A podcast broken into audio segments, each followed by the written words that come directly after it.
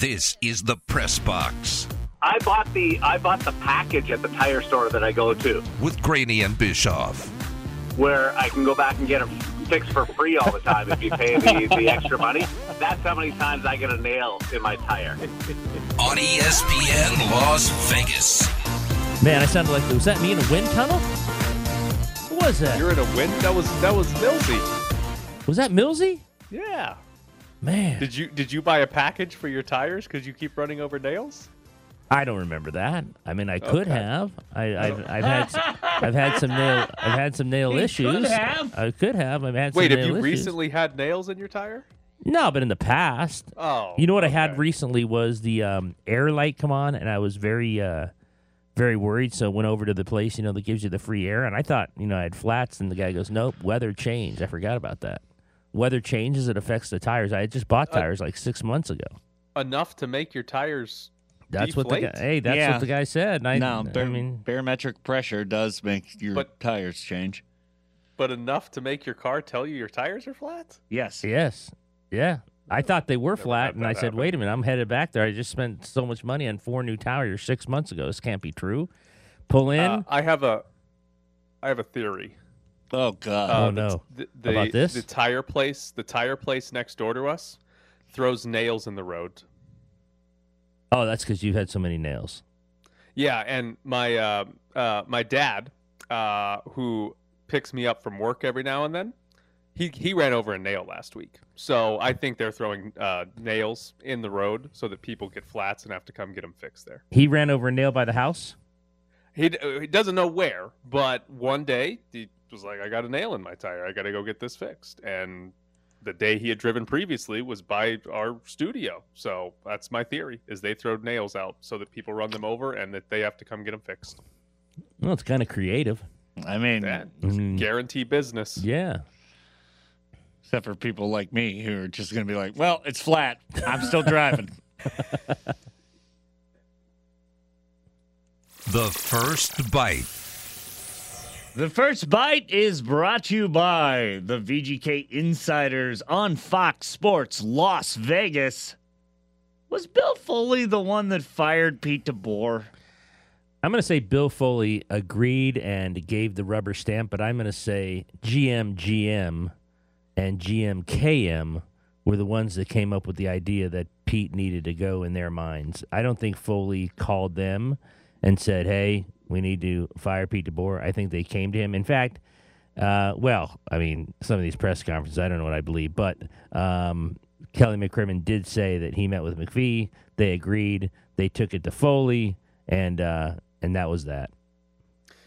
I'm going to give you two reasons why I think it might have been Bill Foley that did this. Uh, the first one are quotes that he gave two weeks ago to David Schoen.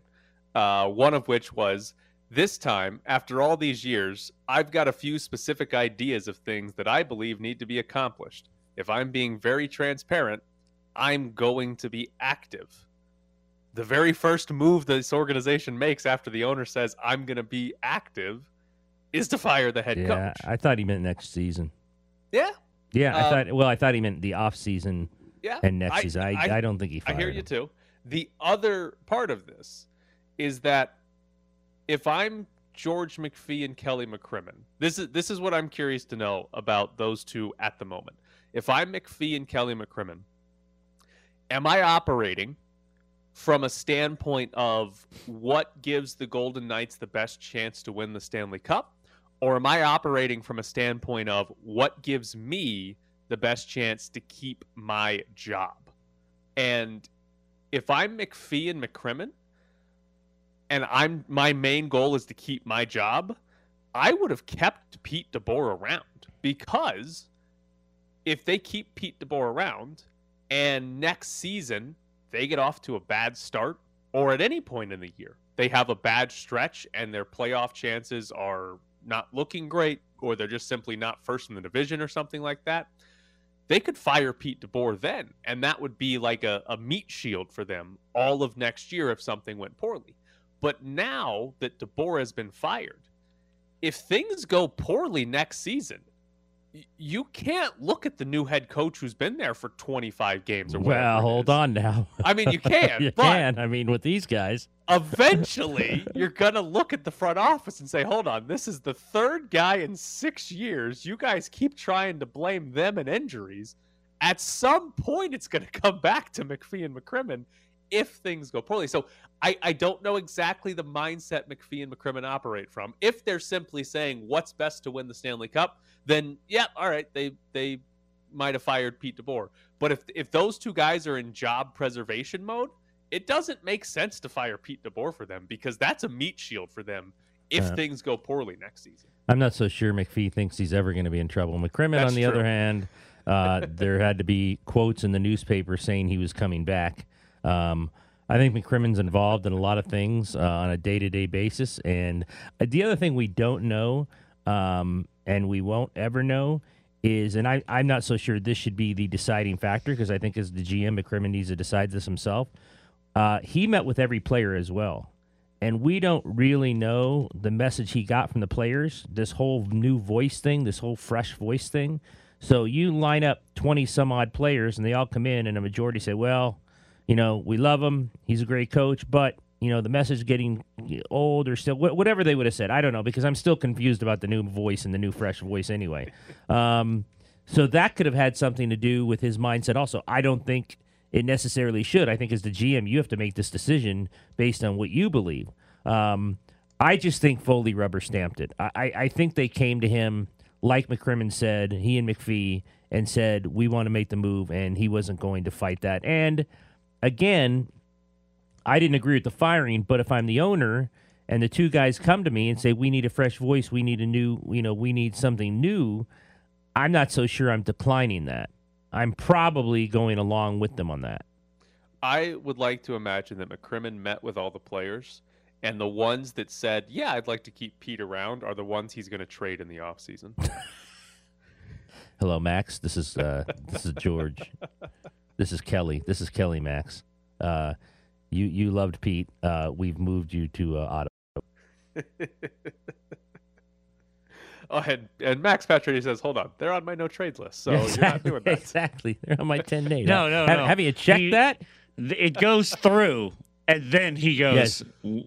"You guys know that's on my no trade oh, list, right?" uh, we've never made that mistake. That would be terrific if that happened again. Let's see. These are these are the players. Um, Mark Stone has a full no movement clause. They can't do anything with him. Pacioretty has a ten team. Uh, William Karlsson has a ten team. Jonathan Marchessault has an eight team. Oh, Evgeny Dadonov has a ten team.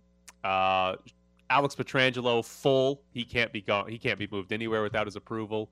Uh, Alec Martinez he has a sixteen team no trade clause. Robin Lehner has an uh, eight team no trade clause. So they've got a lot of uh, semi no trade clauses on this team for a lot of guys that they could potentially be trying to trade to get under the salary cap. Daddy has more than Marchie.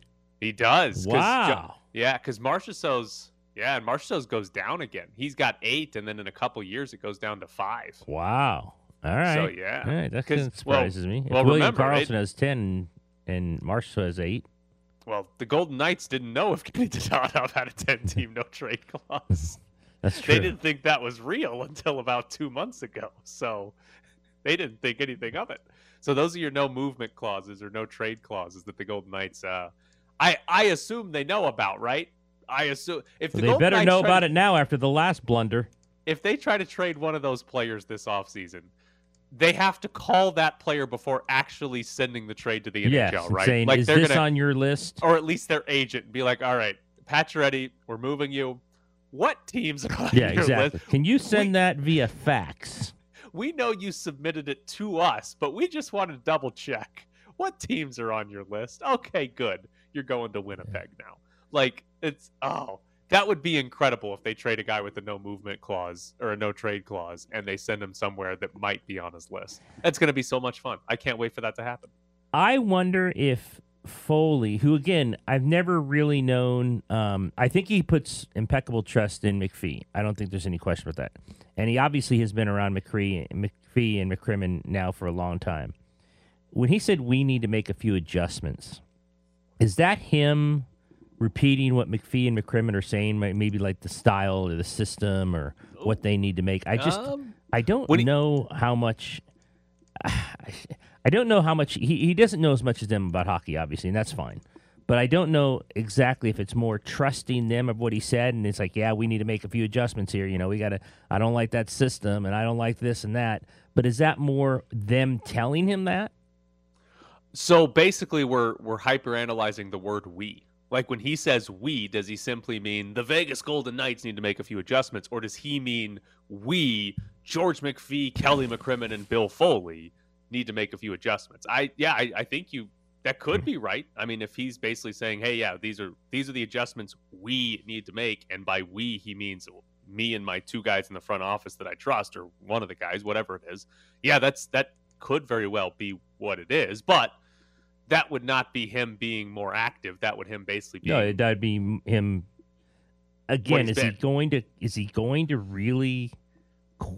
You know, um, go against them in the hockey form of, of, of the hockey situation in terms of systems and, and what they feel, how they need to get back to how they want to play. Is he really going to make adjustments on that stuff? I, I don't really, I'm not really gathering what he meant by we need to make a few adjustments other than they're telling him we don't want to play this way. We have to get back to what we were, the whole four lines. I mean, I mean, maybe, and here's the other thing we haven't thought about. Maybe he's also reading and hearing uh, too much about the salary cap. You know what I mean? Maybe he's, like, I look, don't want to hear about it. I mean, I don't want to hear about this thing anymore. That's all I'm reading and hearing about. Can't we get this under control? Maybe the salary cap is, you know, we need to make a few adjustments. I don't know. I read that and I'm like, that could be a lot of things. He's getting called into meetings every week with their capologist who's trying to explain what they need to do to get under the salary cap. And Foley's like, I don't want to hear from this guy anymore. Yeah. I don't even want to know he's on the organization next year. Dear God, get us under the salary cap and just keep us under the salary cap like a normal team. Yeah. Maybe that's what it is. He's just tired of meetings with the capologist on the team. That could be it. I don't. I, I read all those quotes and I just, I mean, I'm not saying he doesn't know a lot about it. I get that. But he bought the team. He hired McPhee, who obviously was the hockey guy. I still think he trusts Lee. Ryan's And I the just- hockey guy. Well, and I just don't think he's going against them when it comes to strategy or makeup of a team or what they believe will get them to the Stanley Cup. Like I, I don't believe that. I The the quote he gave two weeks ago, um, when he said we need to make a few adjustment adjustments, there's not going to be the crazy kind of stuff you've seen in the Now, past. isn't that couldn't that be the cap? I think I think that's what we all took that to mean. That well, that and the idea that they're always going to sign the big name player, Right, That they, right. that oh, you're already over the salary cap. Ah, I'm going to trade for Jack Eichel anyways. I, I think that's what everybody took it to mean. But kind of looking back now, I feel like Pete DeBoer firing your head coach isn't just a few adjustments. Like I know we all took it to mean the roster and stuff, but I feel like firing your head coach is more than just oh we need to make a few adjustments. That's that falls more into the hey that's the kind of crazy stuff yeah, that that's you the- usually the, do. crazy kind of stuff. That's what Yeah. I. That's what I think it's. A few adjustments are, you know, the the in, inference there are small things, tweaks here and there to get you to the point hmm. where you're the team they thought you were. Firing the coach is a pretty big thing. yeah, yeah, you normally send the coach to Canada and say he'll coach from there. the problem with the problem with him saying few adjustments too is they have to make some significant moves. Like Yeah. they're, they're over the salary cap for next year. They can't just go into next year and be like, all right, we we uh, traded Will Carrier and we signed another forward for 1.2 million. Right. Like that that would be a, a minor adjustment. But they they've got to like trade Max Pacioretty, which would not just be a little adjustment like he's talking about. So they can't really even go into next season and just make some small adjustments. They've got to do something fairly significant. Yeah. Otherwise, they'll be over the cap. They'll be in a league. They'll be an illegal team to start next year. Well, unless we know Robin Lehner and others have gone back on the list. But- Got it. Here's the thing with long-term IR: you have to be under the cap before you use long-term IR. So, like in like if Lehner was going to be injured to start the year, they've got to be under the cap on day one of the season. Then they put him on long-term IR. Then they can use the extra cap space that long-term IR gives you. So they still they're going to have to do something before day one of the season. Now, once day one of the season comes around, if they've got three Well. guys that are hurt already, already. they can they can go trade for whoever Jack Eichel 2.0 is next year. But it, to start the year, you've got to be legal with the cap before mean- you use long term IR. Don't you think Foley kind of has that that feeling of the misfits and remembers that first year and maybe these few adjustments are I want more Nate Schmidts and I don't want more of the high price guys. Maybe. I mean, yeah, it might be as simple as that. He's like, hey, where's, and and maybe it just might be, hey, can we get this William Karlsson guy to score 43 again? Yeah. and stop scoring 12 in a year. Give me 43 and things will be okay. Team be a lot better if they had a guy that just scored 43. So That'd they're going to trade William Karlsson. They are. Yeah. He's gone. Make a lot of sense. Coming up next, we'll jump into the NBA because we're never getting a close game the rest of the way. You're in the press box with Tyler Bischoff and NSMA Nevada Sports Writer of the Year, Ed Graney. It may not mean nothing to y'all, understand nothing was done for me. So I don't plan on stopping it. I'm convinced we're not getting a close NBA game the rest of the I know. playoffs. We said that yesterday. You said that yesterday and it's like, "Oh, we'll get one." And then what a disaster last night. Gu- Guess what I did again? Fourth quarter, walked my dog. This is Oh, like yeah. three nights in a row. Sure. I walked my You're not dog. even- you're not even waiting. quarter. No, it's over. They're up like 24. It's like, uh, yeah, like I, I always tell Brandy, she's like, yeah, when do you want to walk Ruby? And I'm like, well, when the NBA game's over, and then it's over before the fourth Yeah. quarter starts. And I'm like, all right, we might as well go. It's brutal. Give me a like, just give me an interesting. It, they can they can play poorly. Just give me like an interesting final four minutes for once. Is that we've had we had back to back game sevens. They both sucked, and now we've had back to back game ones of the conference And they both finals, been tough. and they both suck. Ah, this is this is terrible. Uh, The NBA playoffs. Get, this is why people like hockey better. All seven of those people. Well, this is why, Seven of those people. right? Because those those sports can be more. They're they're closer. Even even when Colorado dominates St. Louis, they still have to go to overtime to do it to win. That's a stupid sport. It's better than basketball, apparently. Um, so the Warriors won. And by the way, we're apparently just getting a, a run here of basketball games where all that matters is the third quarter. Just show Yeah. up for the third quarter and and you win. They had a nine point halftime lead. They dominated the third and had a 19 point lead going into the fourth fourth quarter yesterday. Um, here's my main question for you. As Ruby is uh, Ruby's not to go on a happy either with again. the NBA. Um, are the Mavericks going to be able to stop the Warriors' offense? You know what? I don't know, but the problem's going to be can the Mavericks keep up? Because last night, if they're going to shoot like that, it won't matter if they can stop the Warriors' offense. I don't think it's going to matter if they start shooting better based on the way they play defense. And here's here the first half of that game, nobody could knock down a three. Right? Golden State was five of eighteen, and Yeah, Dallas Stephen- was seven of twenty nine. Klay were terrible in the first Yeah, half. I don't think Klay Thompson had a point in the No, first he didn't half have a point in the first half. of the game. Neither team could shoot, but the main difference was that on non three pointers, Golden Oh yeah, State they were got eleven. Of, whatever it wanted. They were 11 of 13, in the paint. They were 6 of 8 from the mid-range. And they could like eh, they got anything they wanted inside the arc and in that third quarter, as soon as they started to knock down some threes, the game was over. Like that was it. The game was done. Now like Dallas can win some games with three-point shooting, but that's kind of their only path to victory. And the problem with that is Golden State's a good three point shooting team, too. So there's not even a level. Like the Phoenix Suns don't shoot a lot of threes. So if Dallas blitzes them with like 23s in a game, the Suns don't have a chance. But if Dallas hits 23s in a game, Golden State might hit 23s as well. And then it becomes what how else can you score? And the Warriors had no problem getting no, they got every what shot they got everything arc. they wanted. So I'm I watched game one and I'm like, all right, yeah, the Warriors are gonna shoot or excuse me, the Golden State's or Dallas is Dallas gonna, gonna shoot, shoot better than that. I'll figure the team out eventually. Dallas is gonna shoot better in this series. But I don't think it matters if their defense gets torched like that. It's not like they're not going to win a game even if they knock down a bunch of threes because Golden State just got whatever shot they wanted, and you're not going to beat them if that's how you defend them. Where else can they win a matchup? Because Kenny Smith at halftime made a good point. He goes, "Okay, if you just take Steph and Luka and just make it a wash." He went down every matchup. He didn't have he didn't have Dallas win in one other matchup. Yeah, no, there, there's not. I mean, they're in the Western Conference Finals. Jalen Brunson has been good, but I, I made fun of it at the beginning of the playoffs. Jalen Brunson is your second best player is not good enough, and Brunson wasn't very good yesterday. And there's not. I mean, I'm probably taking Andrew Wiggins over Jalen Brunson, right? I yeah, you- right now you are. You, Last night you definitely he'd did. be the right. He'd be like the fifth best player at Golden State. So that's the massive problem. And that's why it was pretty surprising that they were able to beat Phoenix. And maybe it's more about Phoenix falling apart because right. you would have, Right. I mean, you would have taken Chris Paul and Devin Booker Yes. over Jalen Brunson and and then Spencer Dinwiddie was suddenly good. So I think it's a matter of Luka's going to have to have some ridiculous games, and they're going to have to have their uh, their role players knock down a ridiculous amount of threes. And though we've we've obviously seen that happen quite a few times, they'll win a game or two doing that. I just don't see a real path for them winning four.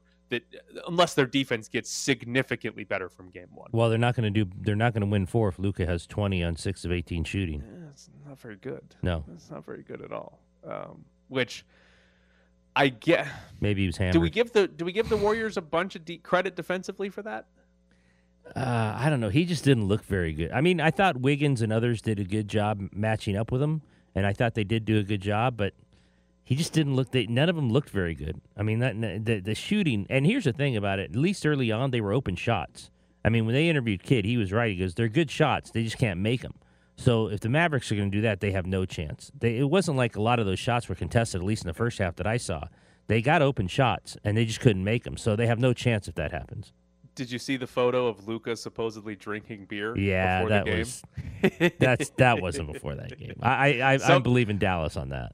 Some random guy tweeted out a picture of Luka Doncic with a beer in his hand, uh, and Like everybody assumed that Luka was out drinking the day before Game One. The Mavericks had to put out a statement to TMZ saying.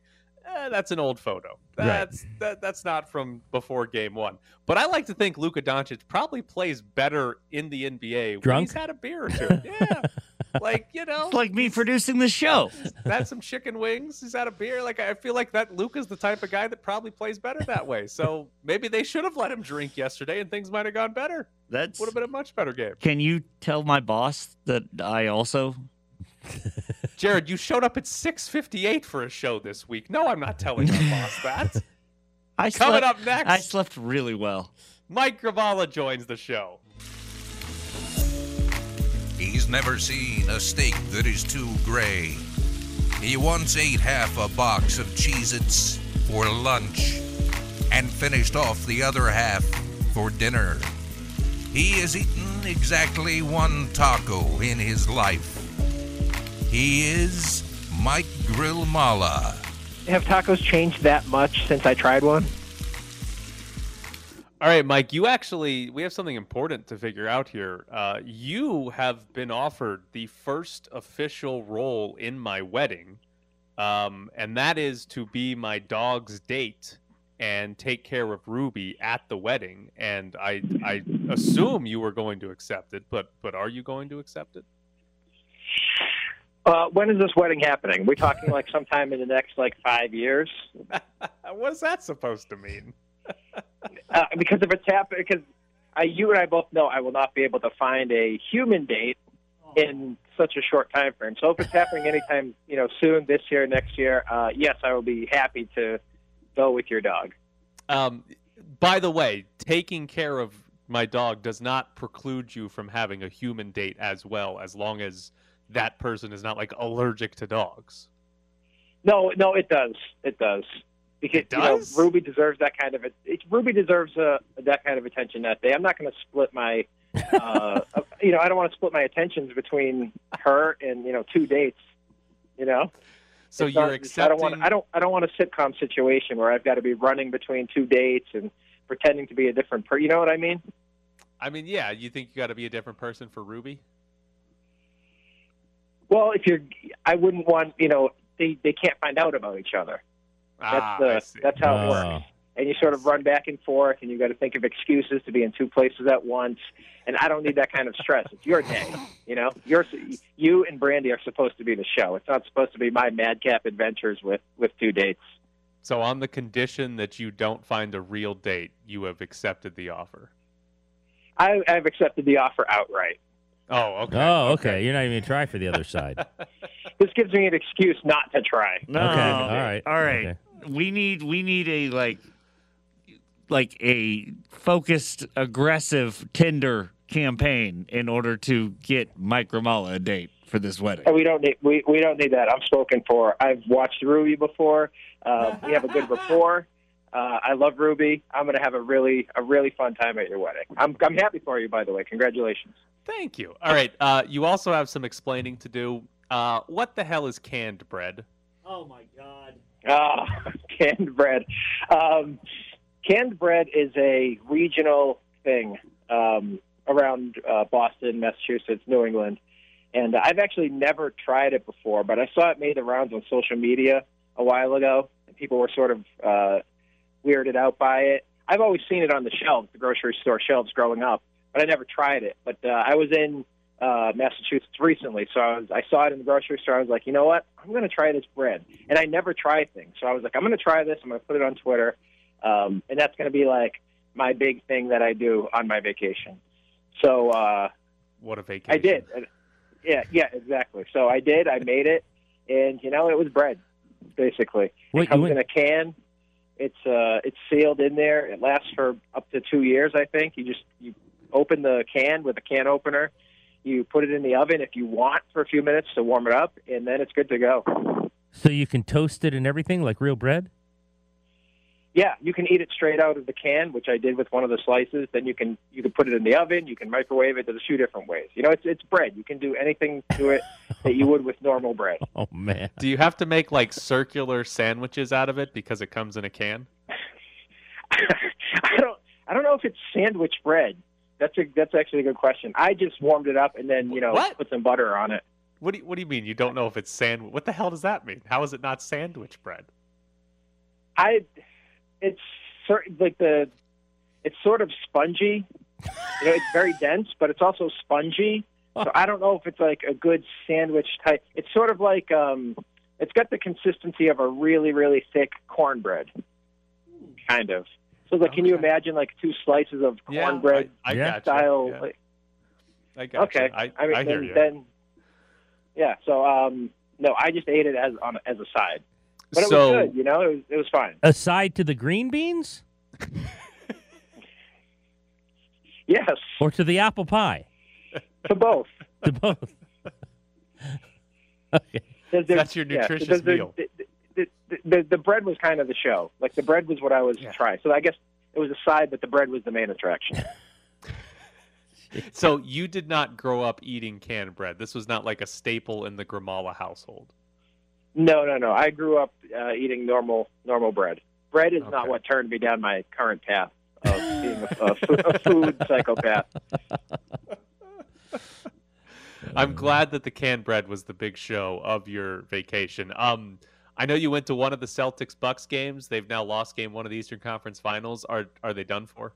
They're done. They're done. Oh They're man, done. No. They- they- every you know, it's every year. It's like that. We just they say the luck of the Irish. I'm looking for it. Where is the luck? Where is the luck for the Celtics? Why are why are they injured every year in the playoffs? Why do they? Why are they never the healthier team? Why does every bad thing happen to the Boston Celtics? It's tough to be a fan sometimes, man. I don't like being a fan. This is the, like the one team that I actively cheer for, and I I hate it. they just played the Bucks without their second best player. What are you talking about? Where's the luck? I mean, the Celtics were also without Robert Williams for, for that pretty much that entire series. They're without Marcus Smart for a game. Uh, they lose a game on an improbable uh, collapse with a, a missed uh, free throw rebound. It's they nothing ever seems to go their way in the playoffs. I, w- I should have been born 50 years earlier, so that when they were really collecting championships every year, that was the time to be a Celtics fan. The time to be a Celtics fan is not now. You're going to canned be bread fine. hot 50 years ago? Was everybody eating canned bread 50 years ago? I assume it was even more popular um, back then when you know keeping bread fresh was a serious issue. You know, I assume uh, you know politicians were campa- campaigning on who can keep bread the freshest back then because you know technology wasn't where it is now. Um, so yeah, canned bread, Boston Celtics championships, a thing of the past in New England. Still around, you can still find it, um, but it's not like it was in the good old days. You started your UNLV breakdowns. Uh, anyone that stands out that you didn't think would stand out? You know, I was uh, looking at you know Jackie Johnson's games from last year. He is the point guard that they're bringing in from Duquesne.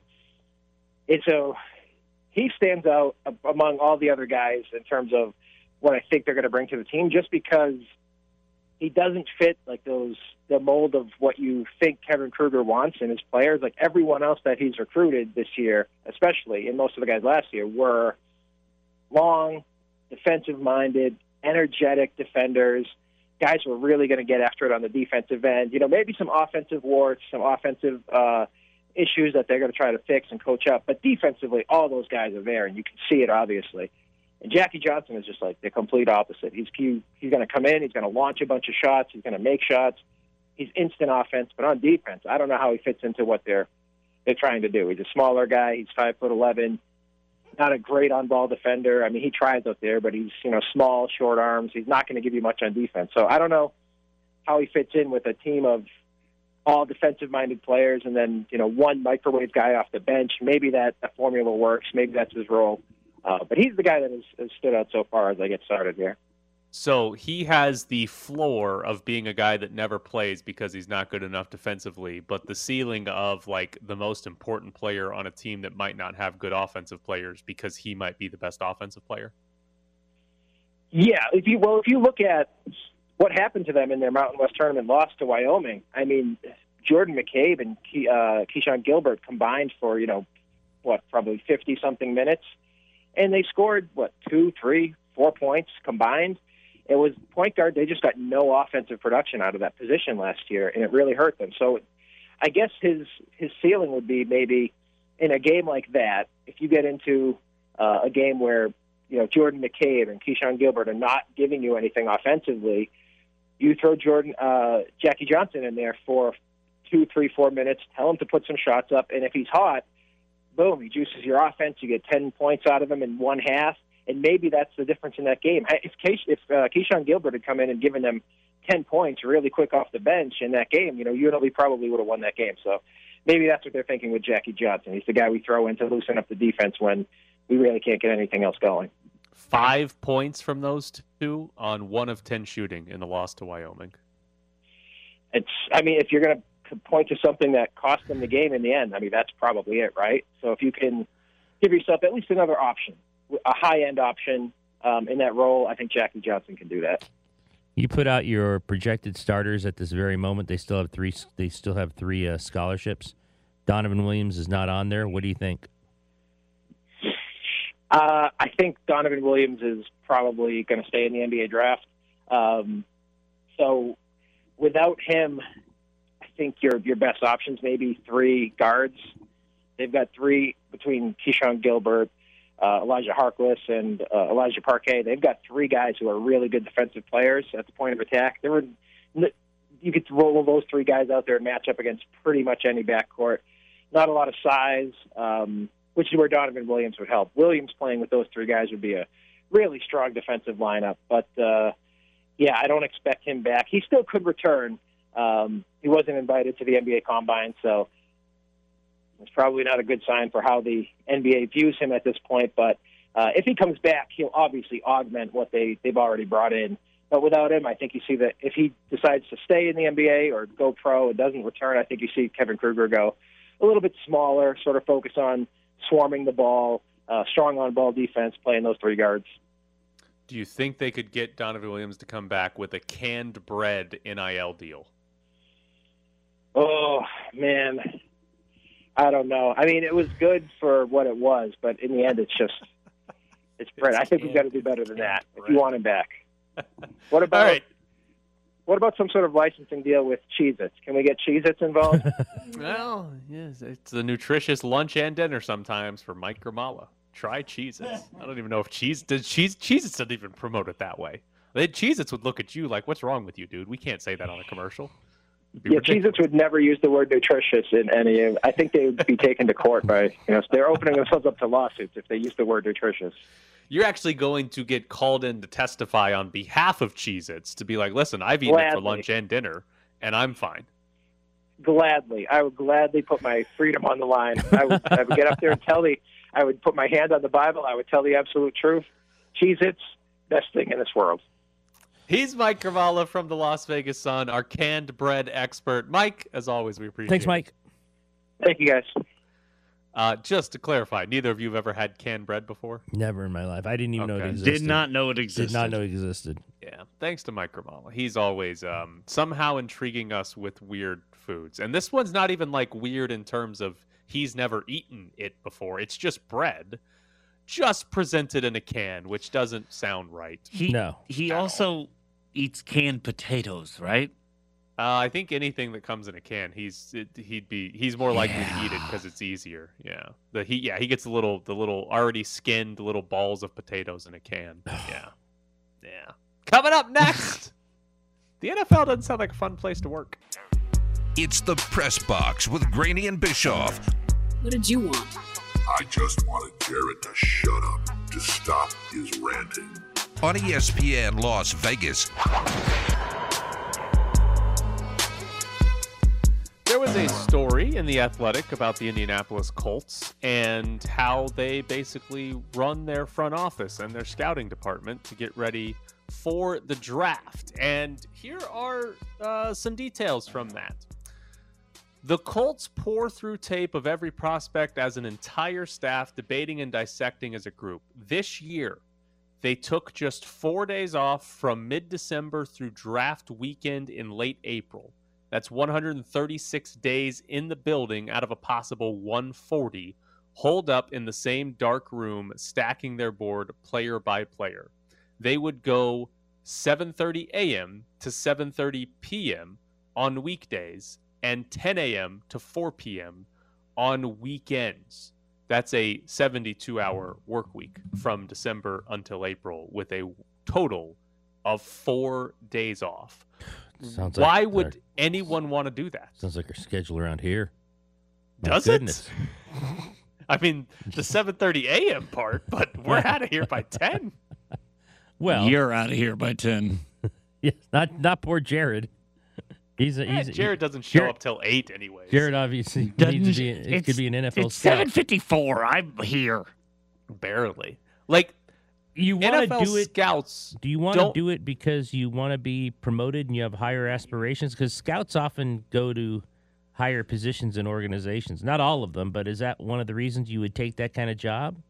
I guess, but what's I mean, what percentage are we talking about? Well, here of- that's- of yeah, I scouts mean, that actually get to the front office. right? The big time front office job. Because there's a Bleacher Report had a story about scouts, and just like your you're not like director of scouting, but just like your everyday general scouts for NFL teams, they make between forty and ninety five thousand dollars a year. So it's not we're not talking about guys that are making like two hundred and fifty thousand dollars a year that are working twelve hour days and seventy two hour weeks for like four straight months.